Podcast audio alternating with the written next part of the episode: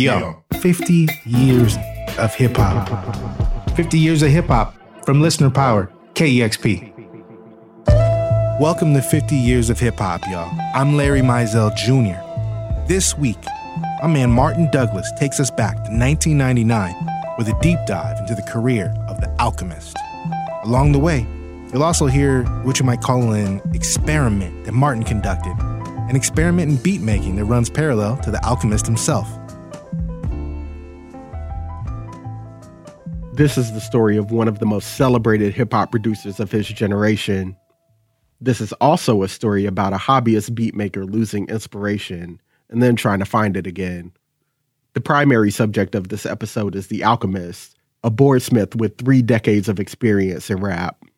To a lesser degree, the story is about me too, someone who had dabbled in the musical aspects of hip hop, and how I ended up leaving it behind to focus on my primary artistic path writing. Ultimately, this is a story about how I had an opportunity to learn from one of my favorite hip hop producers to regain some motivation. Different's good. I like different. The Alchemist was born Alan Maman in 1977 and raised in Beverly Hills, California. He didn't necessarily come from a musical family, but his living room held his parents' records and his grandmother's piano. Here's Maman talking about his upbringing via the All Art Masterclass program. We had groups like Frank Sinatra, ABBA, Sergio Mendes. It was a very interesting mix of records. There were some jazz records, some soul records. There was music around my household. Also in the house was a piano. And my grandma knew how to play piano and uh, my mom got me piano lessons at an early age, like reluctantly. I didn't want to, I didn't want to play the piano. It wasn't cool. Wanted to, you know, play sports, which we did also, but I learned, I knew how to play like Mary had a little lamb just by finger. And I learned a couple things that kind of got my ear keen to music at an early age. During his upbringing in the 80s, rap was new, it was fresh, and it was still being developed all over the United States. And although he was a fan of rap music, Maman didn't consider a life making rap music until one group burst onto the scene the Beastie Boys. Now, here's a little story I got to tell about three bad brothers you know so well. It started way back in history with that rap and me. Mike D. Like many aspiring rappers, he started out reciting other people's verses, sometimes trying to pass them off as his own. From there, he started meeting like minded kids his age, like Michael Taylor Perretta. He's best known nowadays by his stage name, Evidence. Yo, some people got good friends, and I live my life right. Intense.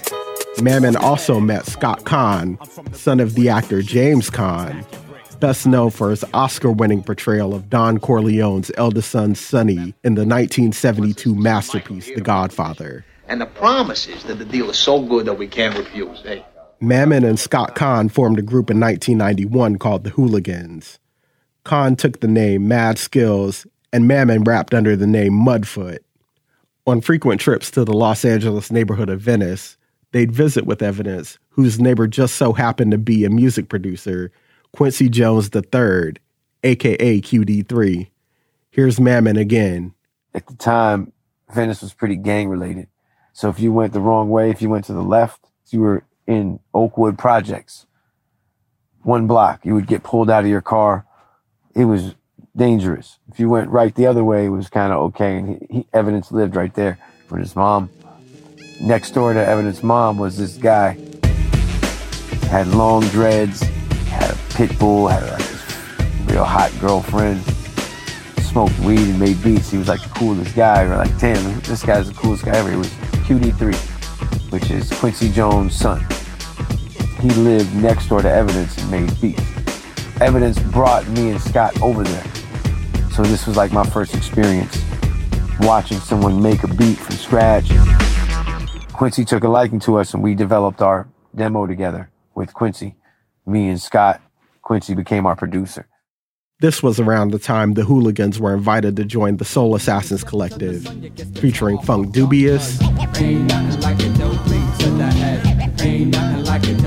House of Pain, and Cypress Hill. The Whooliganz toured with Soul Assassins while promoting their debut single, Put Your Hands Up. It's worth noting that Maman was only 15 years old at the time. Most of us were still negotiating curfews with our moms at 15. Maman already showed interest in music production in QD3's studio. Eventually, the leader of Soul Assassins, DJ Muggs, began to mentor a teenage Maman. I went from being B-Real's little homie working in his garage. Here comes Muggs, the producer for Cypress Hill. Took a liking to me now. I think he noticed that I was really like my energy and I was really excited and I wasn't going to give up after the, the Whooliganz album really never came out and didn't amount to anything. So he started coming over there and was like, what's going on back here, little homie? And he would see me making beats and he started bringing his machine And a couple days. He was like, I'm gonna make some beats over here with you. By this point, Maman started going by the moniker he uses to this day, The Alchemist. Muggs introduced him to a group that would change the course of his career, the infamous Mobb Deep, who, by the way, you can learn more about in an earlier episode of this podcast. Alchemist hit it off with Prodigy and Havoc and scored two placements on Mobb Deep's 1999 full length album, Murder Music.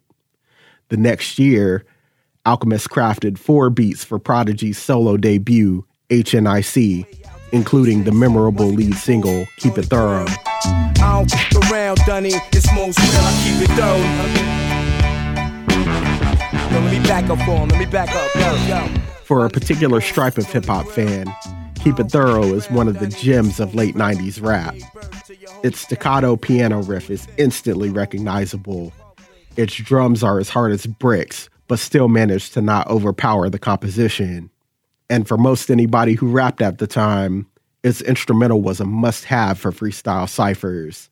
Any mixtape or radio DJ worth their weight in cassette tapes knew this was the beat to play when they had an audience with their favorite rapper. I hit a nigga AK in the dark. You had to leave him. It was long dough involved. Heat, hard, coke, and salt. got what it I was want. garbage, pissed the smokers off. But so the hammers took the beams and the sculptures off. Then, in 2001, Alchemist did it again, this time with the lush instrumental for Jadakiss' We Gon' Make It. We gonna make it we Throughout the 2000s, Alchemist enjoyed steady production placements and even self produced two of his own albums, First Infantry and Chemical Warfare. As any artist feels from time to time, he also struggled with the lack of inspiration and a feeling that his beats were simply treading water. So in 2007, he embarked on his first full length production for another artist. Prodigy and Alchemist released Return of the Mac to rapturous acclaim from their fans. This, this is one of those ones. You heard. Alchemist. Alchemist says this was an extremely important step in his career since it led him on a trajectory that he remains on to this very day. That was also, I'd like to say, one of the first times that I was able to produce a whole project outside of my own albums where I could prove myself. Because at that time, when me and Prodigy did Return of the Mac, we had just come off of the Mobb Deep G Unit album. It didn't totally work. It worked, but it didn't totally work. And I remember sitting in the studio, me and Prodigy, and he was like, man, I need to show Pete. We, we need to show 50. We need to show everyone we, we, we still got this. Cause I felt like we kind of did it the G Unit 50 way for the album on G Unit. And, and both P and I felt like we needed some revenge on the streets. So we were talking about, yo, remember you used to wear that old gold Mac? He used to wear this gold Mac 10. And we were like, hey, let's return to that era, return to the Mac. Even with the release of his second solo album in 2009, Chemical Warfare, Alchemist still felt like there was something missing in his productions. This led him to work with a rising talent from New Orleans, one of the few rappers who had once been affiliated with both the city's biggest rap labels, No Limit and Cash Money. He goes by the name of Curren$y. Uh, call my brother son cause he shine light. Noontime, Alaska on the turnpike. Maneuvering mine, GT5, my nerves is ice. Alchemist credits working on the excellent full length album he created with Curren$y, Covert Coup, as taking him in a whole new direction, even from his career breakthrough, Keep It Thorough, and helped chart the course for the next 15 years of his career. I think I got trapped in New York trying to create a certain sound. Once I got to LA and built a studio, I started feeling in some way freer. Right around that time was when I linked with Curren$y. He came to LA, we started working. Long story short, we turned in one session until he stayed in LA and we made a whole project, which became Covert Coup. To make a long story short, the label thing just didn't work out and he wanted to put the album out for free. And I was like real scared at the time as I just had never done anything like that. One thing about that album though was I didn't hold back specifically. I remember when we linked, it was a new relationship and I didn't know him that well. But I felt like I got to give him the best beats I got right now. I can't hold back. The work of The Alchemist played a big part in my own foray into hip hop production. When I was a teenager, I was looping samples in the digital audio workstation Acid 2.0. Even before that, I checked the liner notes of albums to see what songs were being sampled and which producers made the beats I liked. Those raps and beats from my teenage years are hopefully lost in the digital ether, never to return. Later, in my mid 20s, I began to make beats regularly and ended up linking with Philly rapper Zilla Rocca through our mutual friend, dubbing ourselves the 5 o'clock Shadowboxers. There are some clear nods to The Alchemist in my production for our first project, The Slow Twilight. The clearest being when I lifted one of his sample drum breaks rather than the original source. Bring my keys in, bitch. A sample of a sample. But you know what they say no idea is original. No idea is original. There's nothing new under the sun. It's never what you do, but how it's done. Five O'Clock Shadowboxers had to change our name for legal reasons, so we became Zilla Rocca and the Shadowboxers. In any case, we released several projects, but by the time of the 2014 release of the expanded group's second album, I was already deepening my craft as a writer. Along with a host of other reasons far too personal to divulge here, I eventually put away my modest beat making setup. At this time, I thought this was going to be for good. Everything's the same, everything's changed. My pocket's still empty, my hair's turning gray. The pelt's in effect. The safer that you feel, the more dangerous you get. As my craft of writing turned into a full on career, I realized I needed an artistic pursuit that existed purely for my creative satisfaction. I needed to do something for the love of doing it rather than turning it into a product. So I tried a few different things. The only thing that really stuck was my growing interest in tarot. Fast forward to 2021. Let's just say I was deep into my 30s. I bought a sampler pad on the cheap from a rapper I'm cool with, a slightly battered MPC Live. Instead of actually making music, I just thought about it a lot and allowed the sampler to gather dust. I summoned many ideas about where I wanted to take my sound as a beat maker, but it was all purely conceptual, and I was still unmotivated to actually chase those concepts down. Then I found out about this online course from a company called All Art, and a segment of their masterclass series was taught by my favorite producer currently making beats. Yes, my friend, I learned beat making from The Alchemist. And yeah, it was pretty dope.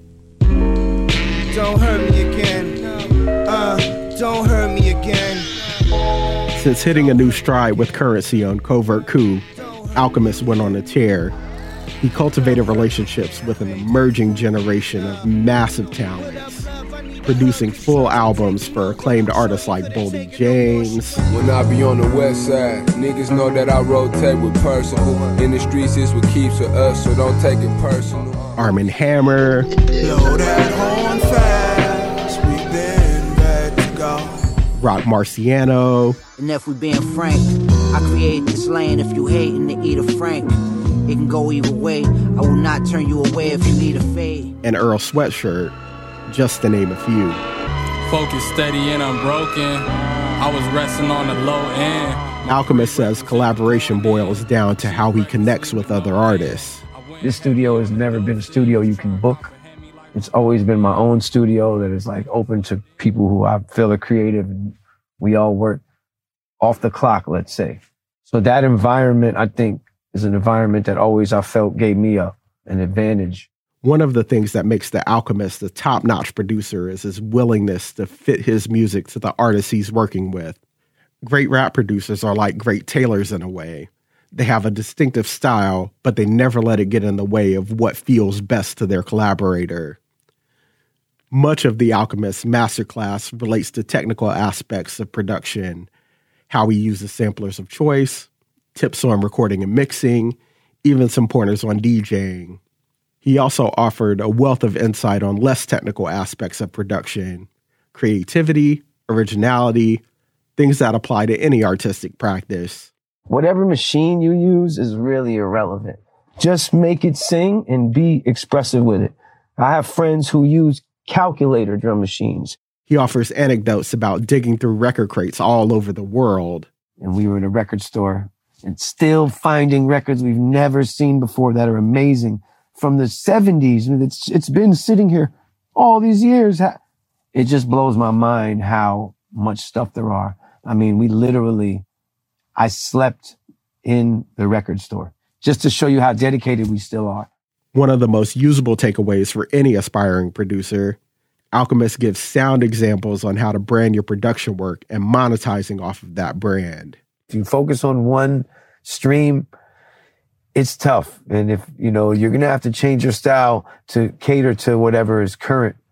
Nowadays, you have a world where we put music out, which is streamed, and a lot of it is barely monetized at all or in such small increments. I think rap music and what we do is bigger than it ever was. So the popularity you gain from being somebody that people like, there are so many ways that you can make money. It's hard to boil a five hour class down to its finest points. But what I can say is, I never expected to rekindle the flame of hip hop production from an online session. This was just supposed to be a fun segment, a kooky idea to explore a half century of hip hop in a different way from our other episodes. But hearing Alchemist give such good instruction from top to bottom on the ins and outs of his production was truly inspiring. Always work from your heart. Always remember the feeling that you got when you were young, before the music, which may inevitably be, inevitably become your job. The results of my renewed inspiration remain to be seen.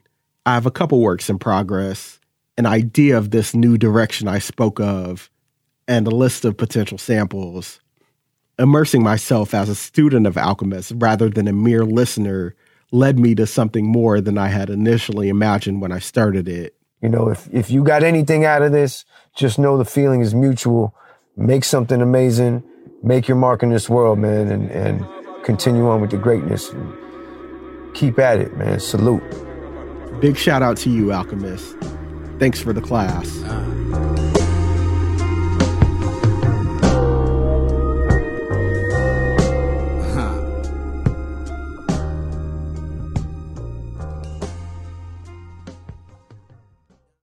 This piece was written by Martin Douglas.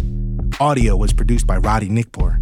Our podcast manager is Isabel Khalili. I'm Larry Mizell Jr. We just got a few years left to cover, y'all. 1978, 2011, 1974, 2022, and then, well, then we gotta start making the next 50 years happen. For now, keep it locked on 50 Years of Hip Hop from listener powered KEXP, where the music matters.